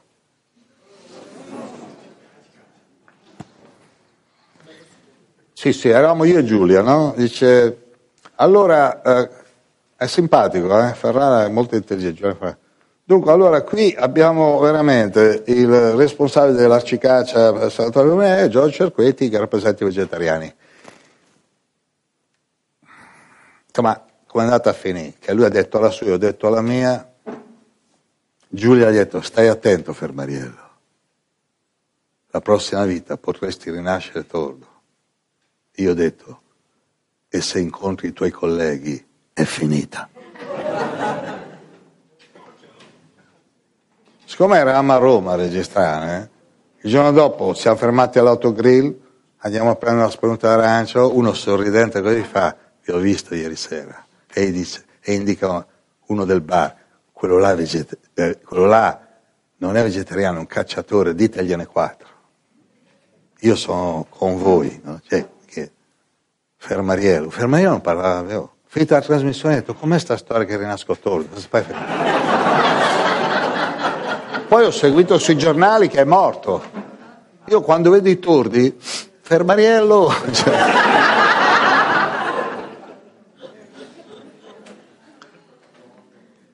No, dici, dopo non dire che non te l'hanno detto. Cioè. Quindi è stato a tutti i programmi possibili e immaginabili.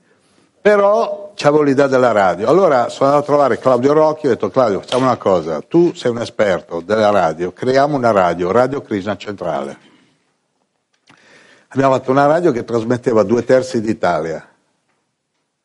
E siccome eravamo attaccati come frequenza a Radio Maria, molti per sbaglio ascoltavano noi, molte suore, preti. No, è vero? Poi ho saputo che in Vaticano c'era uno che tutto il giorno ci ascoltava e faceva un rapporto diretto a Voitila. Allora un giorno a, a Firenze Certosa, Certosa, c'era quella con la Certosa, con i frati, Villa Vrindavana è lì vicino. Dov'è la Silvia? Eh, raccontala questa, vieni qua Silvia. Raccontala questa agli Hare Krishna. Mi telefona il priore della Certosa dove c'erano tutti i frati e mi invita ad andarlo a trovare. Io ho detto no, ma vieni tu. Lui viene a pranzo e fa, uè, certo che qui si mangia, io faccio da Dio. Ascolta.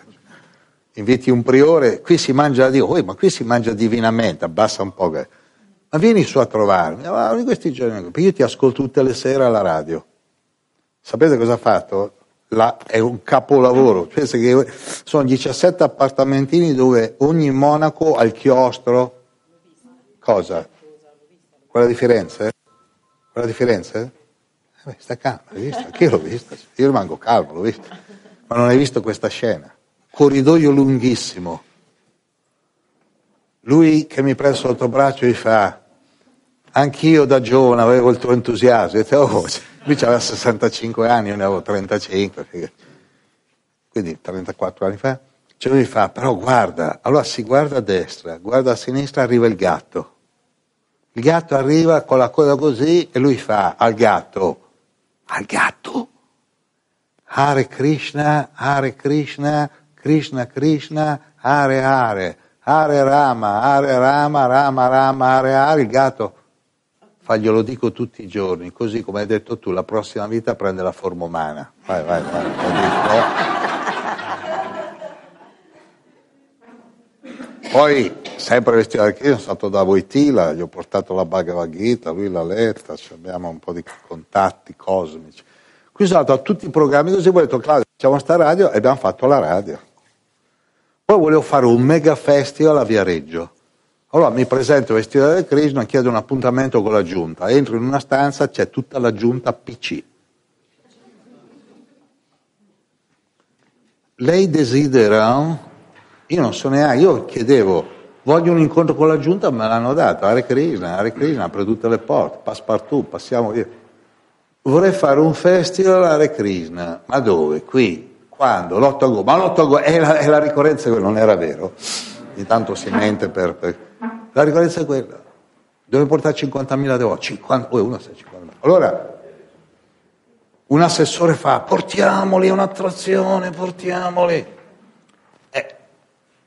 Il sindaco, per non fare la parte di quello comunista, fa, eh ma valutiamo, chiamiamo il capo dei vigili. Se il capo dei vigili dice di sì, così, Uè, arriva il capo dei vigili, Potito Iascone, mi guarda, mi fa Cerquetti è un grande, mai visto prima, Cerquetti è un grande, mi piglio la responsabilità.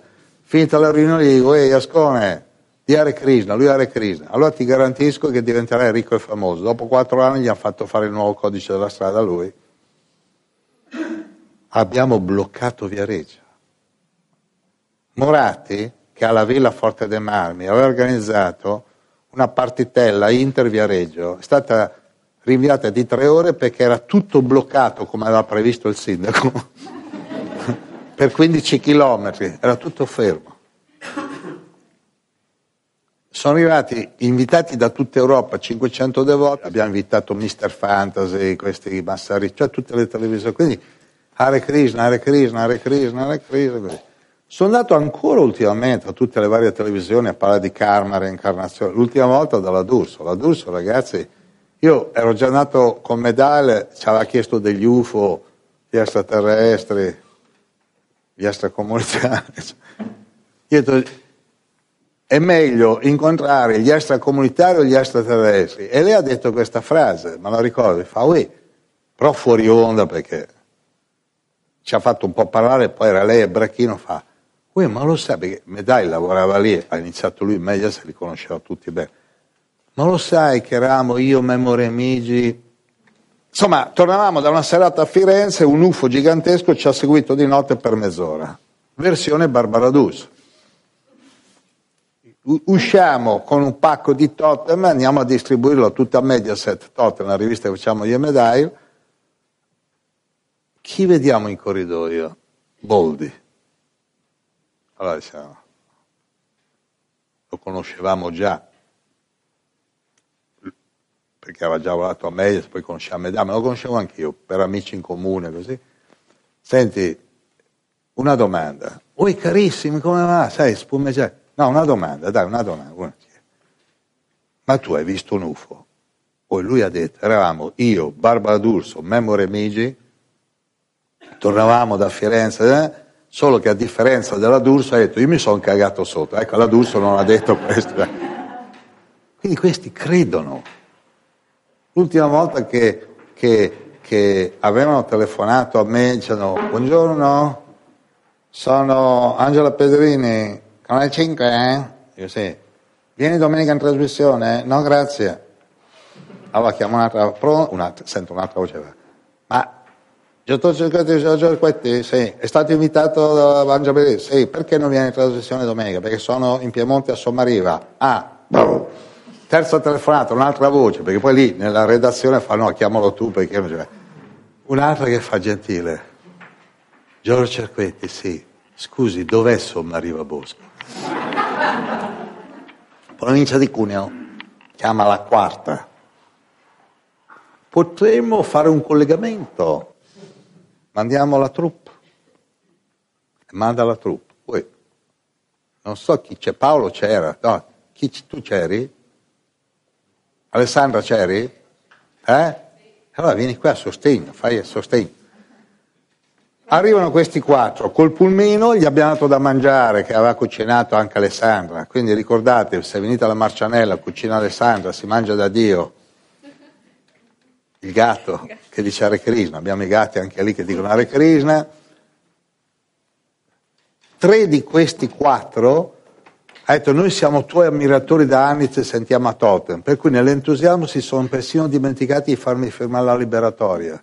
Per cui dopo la trasmissione io avrei potuto citarli per danni e farmi dare diverse centinaia di migliaia di euro, cosa che non ho fatto perché sono un gran signore. Cioè, poveracci, dopo questi rovinavano la carriera, a me mi dovevano pagare, ma quelli lì. L'entusiasmo così, collegamento. Boom collegamento Barbara D'Uso, abbiamo in onda Giorgio, poi questi fanno fil, ciao Giorgio, cioè, sì, no, io la conoscevo, no, io la conoscevo, ma il loro modo, ciao Giorgio, io, ciao Barbara, come stai? Bene, dormito bene, eh? digerito. No? Conoscendo bene le regole della diretta, cosa ho fatto io? Il furbo, lo fanno loro, faccio anch'io. Mi sono messo con 200 persone circa dietro, che erano quelli del seminario e tre bambini, uè, fortuna volle che c'erano tre bambini tra gli 8 e i 9 anni. Me li sono messi davanti e ho detto, allora Giorgio racconta la tua storia che mi hanno detto deve essere molto affascinante. Gli aveva detto a me dai. Dunque io, sì, da quando avevo la loro età, nel 1954, ah, ho cominciato a ricordare le vite precedenti, se non che loro, a me che faccio la diretta e a lei, hai un microchip, una specie di amplifon che senti la voce del regista. Quando è partita la pubblicità si sente una voce, toglietegli quei bambini! Allora dico, bambini, sì perché mandare i bambini in televisione a dire quando avevo la loro età alle 3 del pomeriggio, che è l'ora dove c'è il picco dei bambini, sai quanti bambini fanno? Mamma, anch'io ricordo.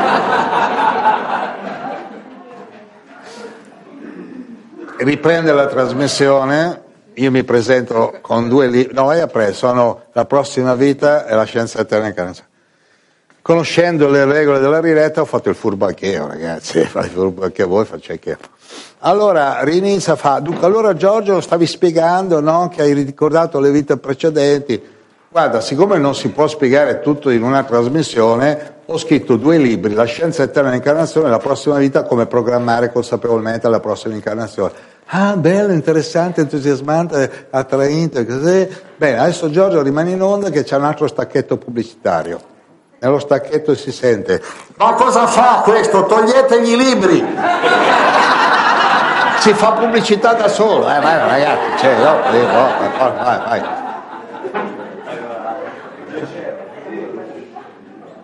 Devono essere quattro collegamenti, al terzo vi faccio trovare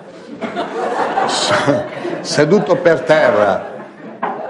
Il marito della sorella di Vetulia che eravamo passata a Biella mi aveva appena regalato una giacca blu. C'aveva una camicia azzurra, giacca blu da meno già mi sono seduto per terra e ho detto adesso insegno la meditazione respirare lentamente. Sta poi iniziando il quarto collegamento. Cecchi Paone pagato per, come Doberman, salta al centro lì di dove stava la luce, facendo il verso della scimmia, interrompe, non si capisce un piffero, taglia una comunicazione e salta tutto. Io lo vedo perché io mentre parlo ho lì sotto uno schermino dove vedo la diretta, no? Vedo c'è che Paolo che fa, fa, fa la scimmia, no? Poi ho saputo dopo che siccome c'era anche Sgarbi, Sgarbi ha detto ecco finalmente c'è chi Paone ha rivelato chi è veramente. Eh no perché gliel'ha, da, vabbè, gliel'ha data proprio la battuta, no? La sera, finita la trasmissione, vado a Milano a fare totem, ogni tanto andavo a fare la diretta, sono anni che Cecchi Paone chiedeva a Medai se poteva partecipare a Totem, quella sera, la stessa sera, entro in studio e chi vedo? Cecchi Paone appena mi vede mi fa caro Giorgio, tu lo sai, parole sue, tu lo sai che la televisione è un circo. E, ma tu lo sai che sono per il circo senza animali? Oh, è iniziata la trasmissione, ho ricevuto un sacco di mail di gente che aveva visto prima lui e dopo la trasmissione. È tutto favorevole. Giorgio è un maestro, ti seguo da anni, Giorgio dice le cose giuste, e là era pagato per fare, per interrompere, perché se in televisione parli di cose esoteriche, l'audience va su, poi a un certo punto devi sbracare, se no si capovolge un sacco di gente. Cioè, ma tu ti ricordi cosa avevo detto prima, quei libri, bambini? Ah, tu quello che non hai sentito è toglietegli i bambini, ma cosa fa questo? Si fa, toglietegli i libri, non può toglietegli tutto, lo so. Eh il regista. No? Quindi siamo per la diffusione cosmica della conoscenza, nessuno è obbligato, riprendiamo alle tre, chi vuole, all'una c'è il pranzo, chi vuole, chi vuole dire un giorno un giro fa bene, chi lo dice... Hare Krishna, Hare Krishna, Krishna Krishna, Hare Hare. Hare Rama, Hare Rama, Rama Rama, Hare Hare. Hare Krishna, Hare Krishna, Krishna Krishna, Hare Hare. Hare Rama, Hare Rama, Rama Rama, Hare Hare.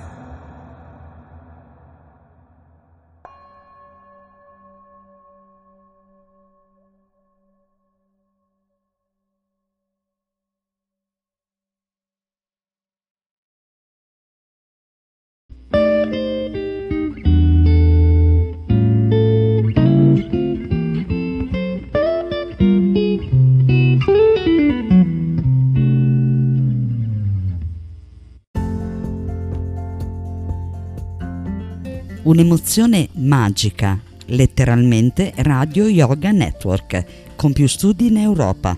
Diffondi la sua voce, il suo messaggio e ti sentirai meglio.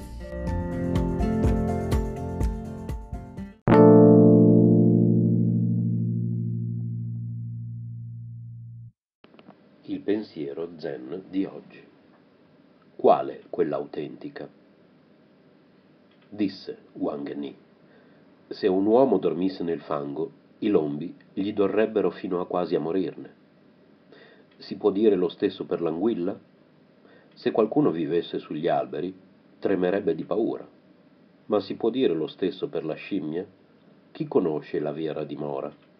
Gli uomini mangiano animali erbivori, i cervi si cibano d'erba, il millepiedi si delizia dei serpenti, il gufo trova i topi deliziosi. Chi conosce il gusto autentico? Le scimmie si accoppiano con le scimmie, i cervi si uniscono ai cervi, i pesci nuotano in gruppo. Mao Qiang e Li erano considerate bellissime, ma i pesci, nel vederle, si lanciavano nel fondo degli abissi, gli uccelli volavano in alto e i cervi scappavano. Chi conosce la bellezza autentica? Radio Yoga Network chiocciola gmail.com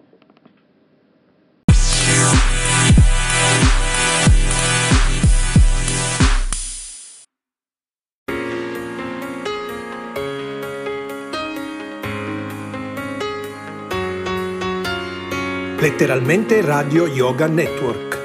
www.letteralmente.info Nostro indirizzo di posta elettronica radio yoga network chiocciola gmail.com Buon ascolto!